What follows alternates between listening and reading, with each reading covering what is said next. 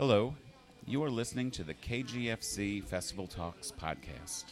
I am your host, Craig Horsley, and we are coming to you from the Kew Gardens Festival of Cinema, running from August 3rd to August 12th at both the UA Midway in Forest Hills, that's on Continental Avenue and Queens Boulevard, and also the Queens Museum, which is located in Flushing Meadows, Corona Park.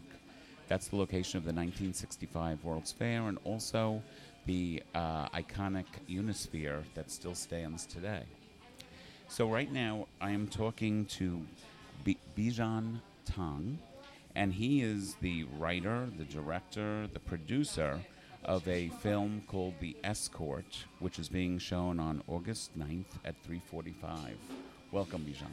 Pleasure to be here. Yes. Um, so now I don't like to uh, describe the film because I don't want to give anything that the that the writer uh, doesn't want the audience to know. So I'm going to allow you to, to tell us about the film. Sure. So the escort's about a young man who tries to convince an escort to leave her line of work, but he finds that she's no damsel in distress, and we find that he's no saint. And the idea is that over the course of a journey, over the course of that one hour, um, we start to peel away the layers to find out who they really are. And the movie is really treating the escort industry as a microscopic prism of society in general. It's trying to examine why women fall into that line of work, how society treats, uh, pushes women in there, uh, in that approach, but also how it converts men into behaving the way they do. And the idea is, especially in this climate as it is, trying to examine um, the gender perception within society and the skewed power dynamics between men and women. It's interesting that uh, one person can look at somebody else's career or, or occupation and somewhat look down on them, even though that, that person has a, a very good self image of themselves. Yes, it's, uh, it's always to do with perception. And um, it's quite fascinating uh, that people judge a person by their profession, yet there's so much about an individual, and that's what I'm always keen to do. And this was an opportunity to do so, to peel away those layers, to show that she's not just an escort, she's something that's far more than that. It's it's uh, very strong in in dialogue, and um, for anybody who's hoping to get some titillation, it's it's very it's a, a more cerebral and Yeah. uh, emotional film than that. Yeah. um, and uh, so uh, you wrote the the, uh, the the movie. What was your inspiration for this? Funnily enough, it was uh, a chance encounter with an escort. So I had gotten up the station. I was on my way to meet someone for work uh, when an escort was trying to sell her services. Um, and I was half an hour early for that. Now, I declined um, her advances, um, but then she changed tack. She didn't try to sell anything, she just had a conversation. And it was a very innocent conversation, but it was quite engaging. And I found that she was a very interesting person. Um, and so by the time that I left uh, to, to go to my meeting, I, that just played in my mind, and I kept thinking, why would someone like her um, fall into that line of work when she's so fascinating, she's so intelligent, she's so much more? And I realized that's my own assumptions. Uh, so it, it's plagued my mind. It stayed in there like, like a seed in the brain that kept growing. And then I found myself wanting to, to explore it further, doing research, and I started to reach out to escorts. I found it's so easy to do so online. Um, and we arranged probably the most bizarre uh, coffee table conversation. Yes. I'm sure it was strange the staff at the coffee shop, but it was me in a roundtable discussion with escorts who were willing to have a conversation. Um, and I learned a lot about about um, their history, why they fell into that line of work, um, their own opinion of their clients, um, their opi- opinion of so much, and that uh, falls into the script. Some of the conversations that we see in the movie are actual conversations I had with them. Um, and so, yeah, it, it inspired me to, to make that movie, um, to write, direct, produce, fund it. So wait a minute. So you actually had like a roundtable conversation Yeah. with a number of escorts at the same time. That's correct. So I had separate conversations uh, before, and then uh, fortunately some of them agreed to have a to meet in person with me and, and just to have a, have that chat. So um, not only were they talking to you, but were they talking among themselves about their own experiences? I'd like to think so. It was actually um, at the beginning of the conversation, there was that that awkwardness. They still weren't sure um, if I was as uh, if I genuinely meant what I what my purpose was. So at the start of the conversation, it was clear that their answers were, were quite basic. They were just focused on me rather than each other. But over time, as the conversation grew and they realized, no, he, he generally is here to write, he's just to hear, to listen, and they became more open. And then I started hearing some, some fascinating stories. Um, and yeah, I, surprisingly, they didn't really engage with each other. It was really just uh, focusing on me and, and having that conversation. It's almost like a documentary after a while. it is. It was absolutely fascinating. that is that is amazing. Yeah. That's great.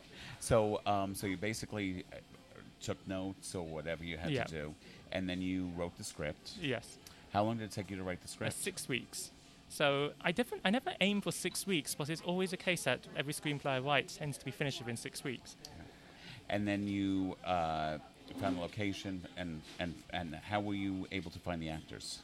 Uh, the actors um, was actually the challenge because it's a, it's a two-person movie. Right. Um, so much falls on them, on the credibility of the characters, on the story, the emotions.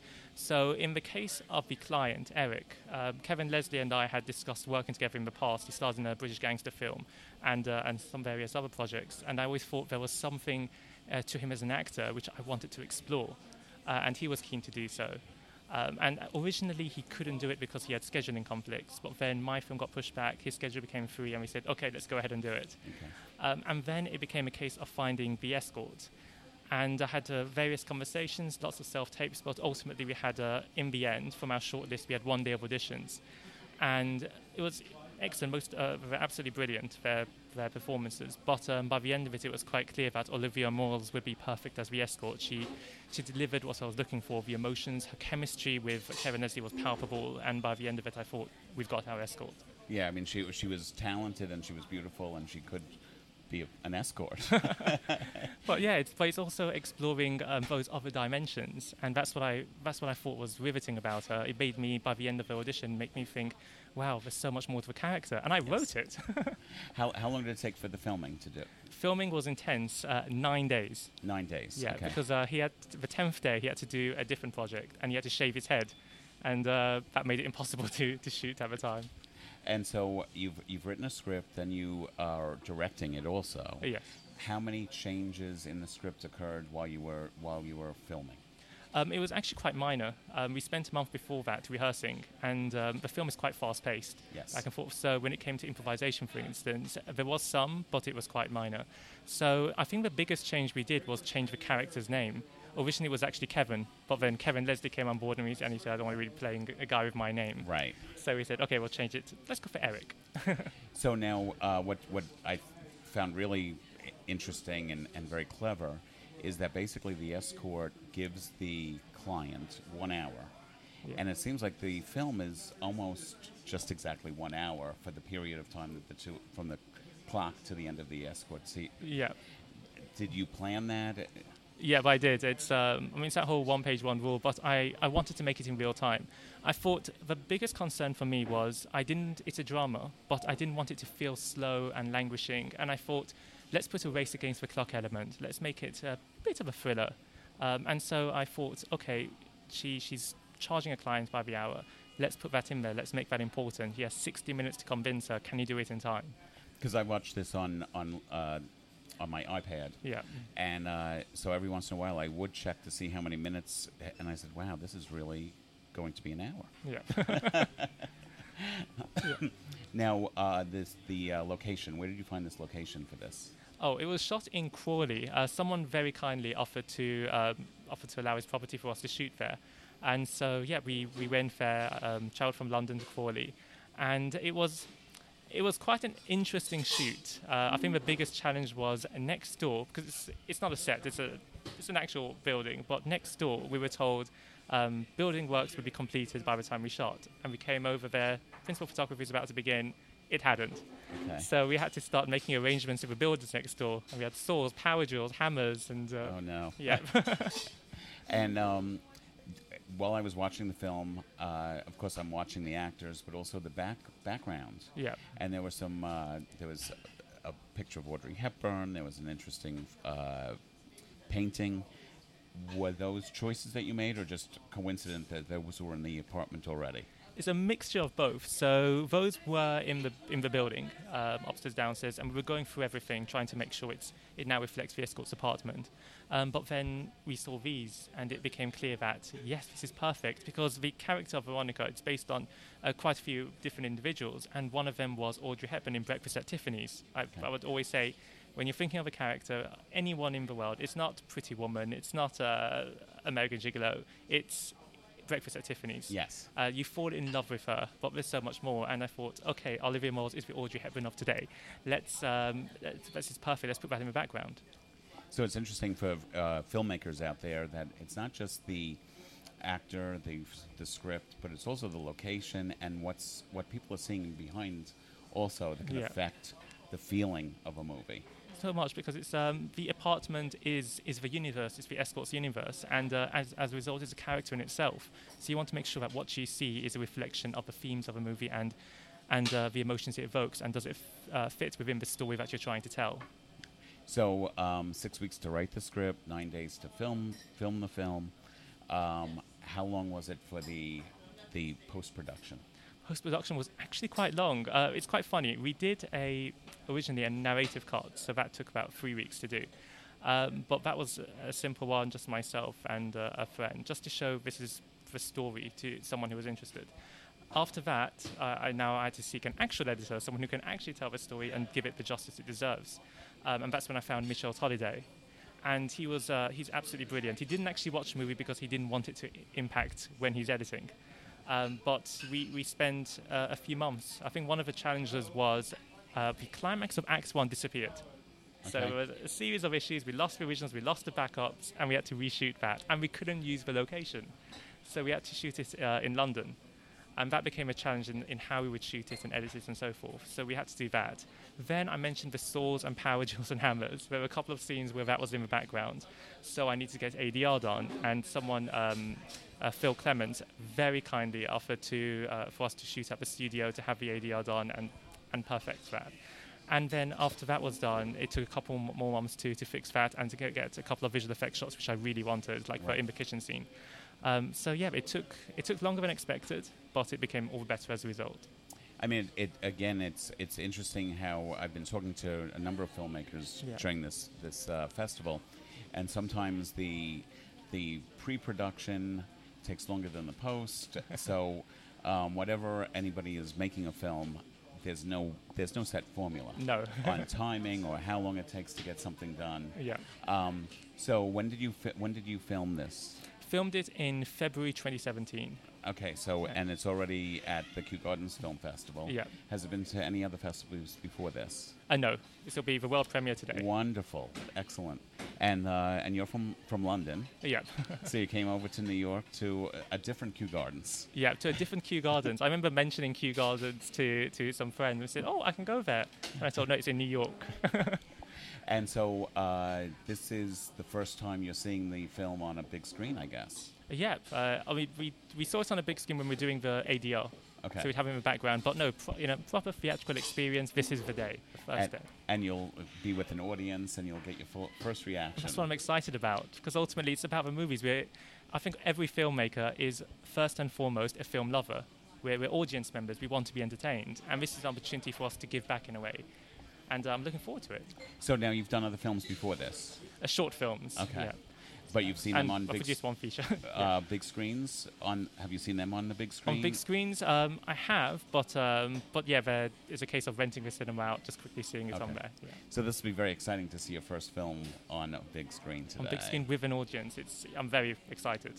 So now, um, one of the things that when I was looking at the film and I was seeing the length and the fact that it's one set, pretty much one set, Yeah. two actors, um, this could actually be a theatrical production if you wanted it. Um, Yeah. Have you thought about that? Uh, Funnily enough, we had. Uh, it's something the actors and I have discussed at length. Uh, it's something we're keen to do in the near future.